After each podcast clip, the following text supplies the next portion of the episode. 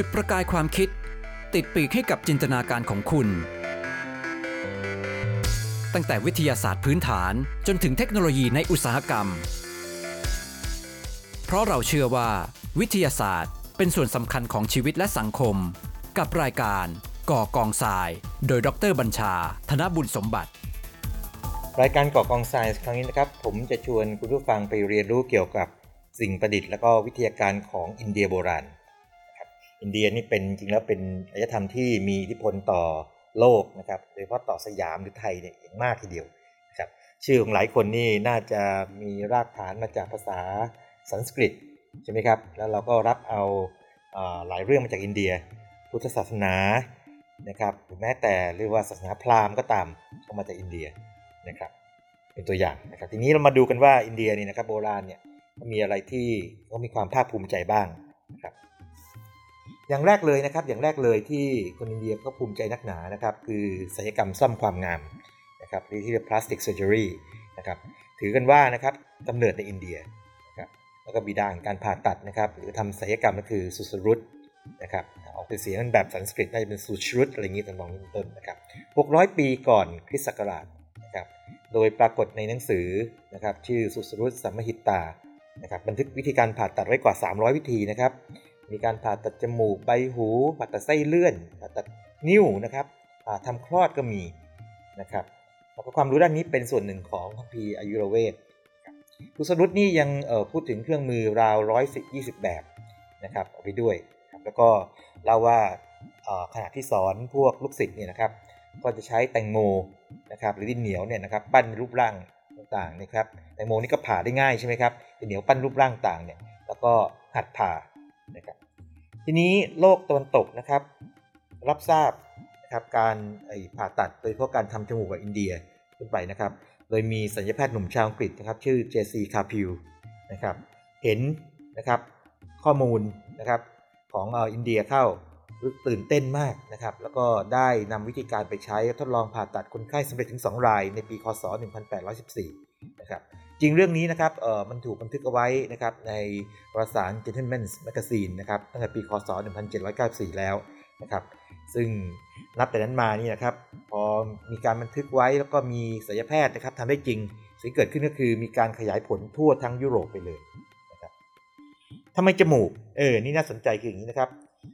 คนอินเดียในโบราณนะครับถือว่าจมูกเนี่ยเป็นสัญลักษณ์แห่งเกียรติยศและความภาคภูมินะครับปรากฏหมายอินเดียนี่ถ้าเกิดว่า คุณไปทำอะไรที่ค่อนข้างจะผิดศีลธรรมนะครับเช่นเป็นชู้เนี่ยนะครับเขาตัดจมูกนะครับ แล้วก็การผ่าตัดเสริมจมูกเนี่ยก็หลายคนคงทราบนะครับ ปัจจุบันก็ตื่นตัวกันมากนะครับ เรียกว่าไรโนพลาสตีนะครับ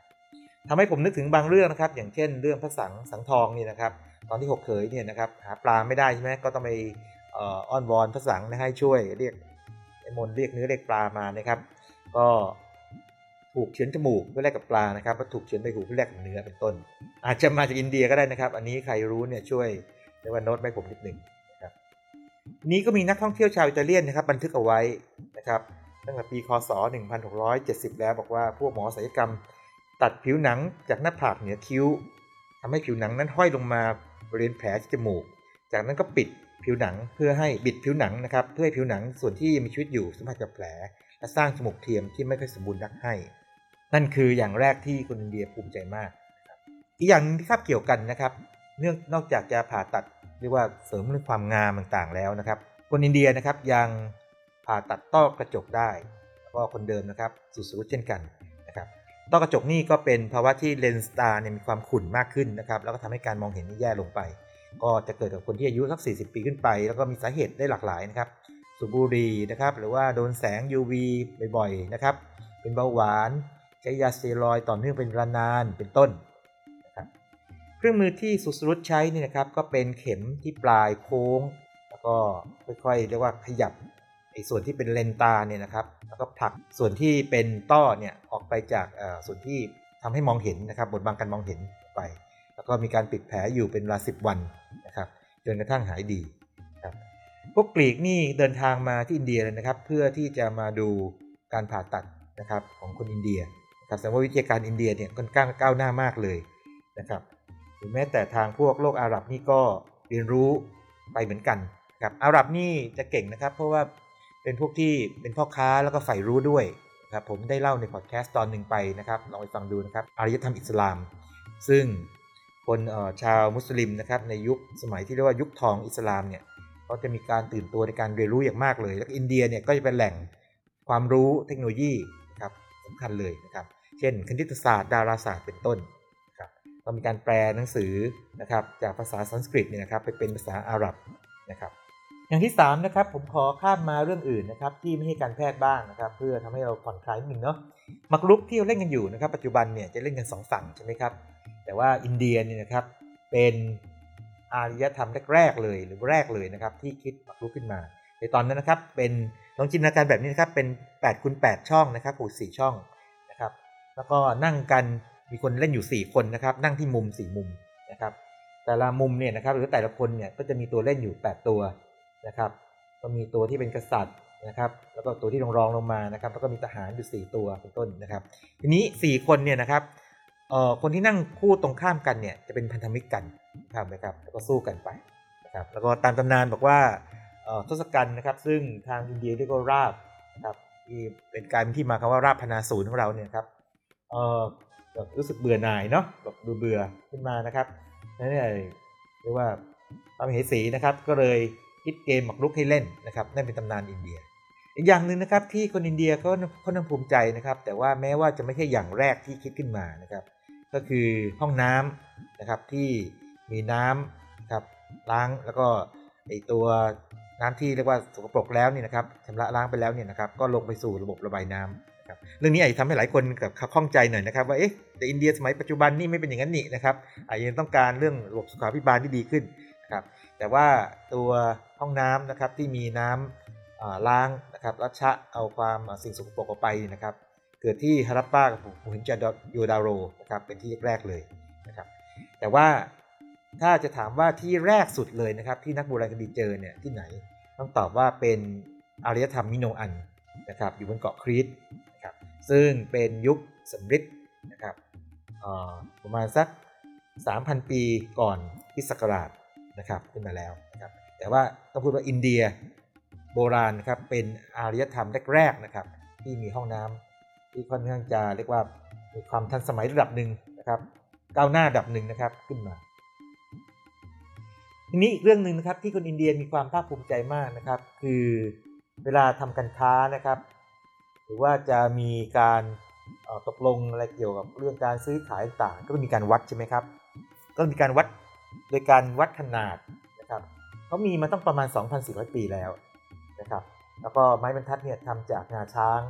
นะครับความผิดพลาดนะครับน่าทึ่งมากความผิดพลาดของการเเรียกว่าวัดขนาดของมันเนี่ยนะครับสเกลมันเนี่ยผิดไม่เกิน 2มิลลิเมตรนะครับเมื่อใช้หน่วยปัจจุบันไปจับนะครับ แล้วก็ ถ้าเป็นน้ำหนักนี่นะครับก็จะเป็นลูกลูกทรงสี่เหลี่ยมลูกลูกเต๋าเนาะอายุประมาณ 2,400 ปีเช่นกันนะครับไอ้ทำฮารัปป้านะครับเออลูกเต๋านี่นะครับก็จะมีหลายขนาดลูกเล็กๆนะครับเป็นหน่วยนะครับแล้วก็ลูกใหญ่ขึ้นมาแบบที่มันใหญ่ขึ้นมาในระดับเป็น 10 เท่าอะไรขึ้นเป็นต้นนะครับแล้วความผิดพลาดนี่ก็น้อยมากนะครับน้อยมากๆเลยนะครับคือมีคนก็ไปทดลองช่างดูนะครับ แต่ละลูกที่ขนาดเท่าๆกันเนี่ยนะครับผิดกันไม่เกิน 2%นะครับ แสดงถึงความประณีตนะครับในการสร้างมาตรฐานในการวัดและการชั่งน้ำหนักนั่นเอง อีกเรื่องหนึ่งที่คุณอินเดียภูมิใจมากนะครับคือเรื่องผ้าฝ้ายนะครับเพราะว่าผ้าฝ้ายนี่ถือเป็นว่าเป็นสินค้าส่งออกของอินเดียที่ขึ้นชื่อมากนะครับ อย่างคนกรีกเนี่ยนะครับก็ยอมรับเลยคนกรีกนี่เขาใช้หนังแพะหนังแกะอะไรพวกนี้นะครับมาซึ่งก็ยอมรับว่าสู้ผ้าฝ้ายอินเดียไม่ได้นะครับแล้วก็อินเดียเนี่ยปลูกฝ้ายมา ร่วมหลายพันปีนะครับ5,000 ปีก่อนคริศักราชแล้วนะครับแล้วก็ชาวอาหรับเนี่ยนะครับก็นำมาจากอินเดียเช่นกันนะครับแล้วก็เผยแพร่ไปยังทางยุโรป ซึ่งอันเนี้ยเป็นอะไรที่คนอินเดียภูมิใจมาก แล้วพอพูดถึงผ้าฝ้ายปั๊บเนี่ยครับก็ต้องพูดถึงเรื่องผูกทอผ้าครับหลายท่านอาจจะเคยเห็นภาพของมหาธรรมคันธีนะครับนั่งปั่นเรียกว่าผ้านะครับเรือจักราเนี่ยครับทำเองนะครับซึ่งเป็นสัญลักษณ์ของการต่อสู้เพื่อเอกราชของอินเดียนะครับ นี้ก็เป็นเชิงประวัติศาสตร์นะครับเป็นเล็กน้อยที่นำมาเล่าสู่กันฟังทีนี้มาเรื่องทางเทคโนโลยีบ้างนะครับ เป็นเรื่องที่ผมรู้สึกค่อนข้างทึ่งมากเป็นพิเศษ เพราะว่าโดยพื้นฐานแล้วนะครับ ผมถูกฝึกมาให้เป็นนักโลหะวิทยานะครับ แล้วก็พอรับทราบเรื่องนี้นะครับ ว่าอินเดียมีการคิดอะไรบางอย่างที่มานานแล้วเนี่ยทึ่งมากเลยนะครับเช่นคุณอินเดียนะครับ สามารถถลุงพวกสังกะสีได้นะครับตั้งประมาณ 1,200 ปีก่อนคริศักราชแล้วนะครับ จะสามารถทำลูกโลกกลมๆนะครับ ที่ไม่มีรอยต่อได้นะครับ อันนี้น่าทึ่งมากเลยนะครับ ซึ่งอันนี้อาจจะเป็นสมัยหลังๆหน่อยมาแล้วนะครับ ประมาณปีคศ 1556 นะครับสมัยอักบาร์เดเกรดหรืออักบาร์มหาราชนะครับทำจรวดด้วยนะครับ มีจรวดซึ่งนั้นสู้อังกฤษนะครับ อันนี้คศประมาณ 1780 นะครับยุคทศวรรษนั้นนะครับ ซึ่งเป็นท่อเหล็กกล้านะครับ ภายในอัดพวกดินระเบิดเข้าไปดินสิวเข้าไป นะครับสามายิงได้ไกลถึง 2 กิโลเมตร ว่ากันว่าพวกทหารอังกฤษที่แตกกระเจิงเลยนะครับ เจออาวุธที่คุณอินเดียคิดมาเป็นจรวดนะครับที่มีตัวท่อนะครับหรือตัวตัวจรวดเนี่ยเป็นเหล็กกล้านะครับเป็นเหล็ก แต่ว่าที่ผมทึ่งที่สุดนะครับก็คืออนนี้ครับอันนี้นานเลยนะครับประมาณ 400 ปีก่อนคริสตกาลนะครับก่อนคริศกราชนะครับเรียกว่า wood steel นะครับเหล็กกล้า wood W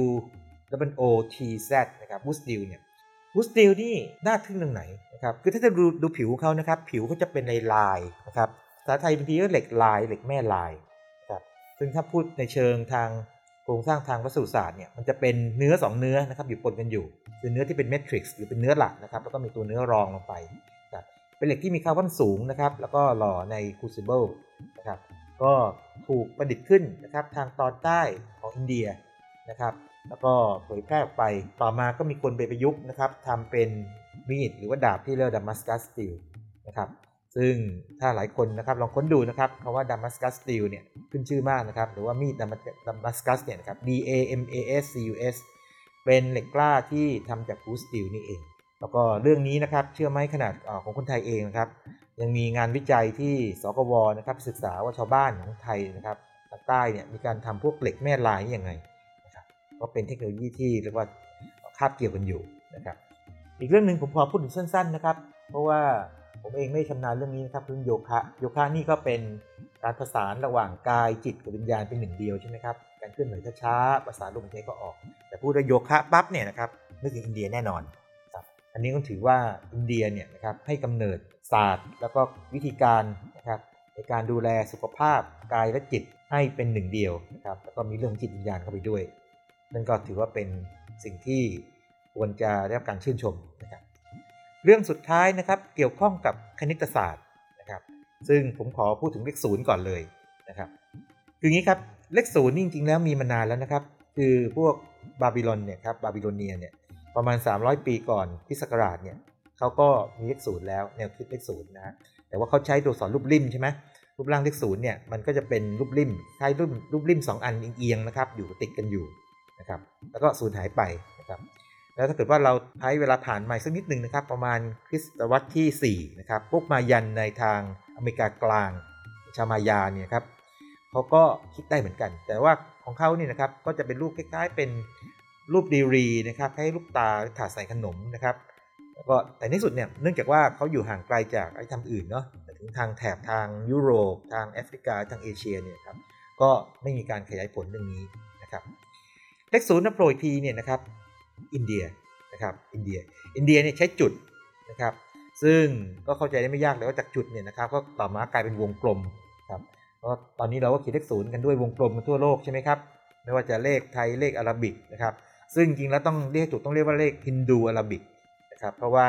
ทางโลกอาหรับหรือโลกมุสลิมเนี่ยนะครับนำไปจากต่อยอดจากอินเดียอีกทีหนึ่งนะครับเลขศูนย์นี่ถ้าเกิดตามตำนานของอินเดียนะครับ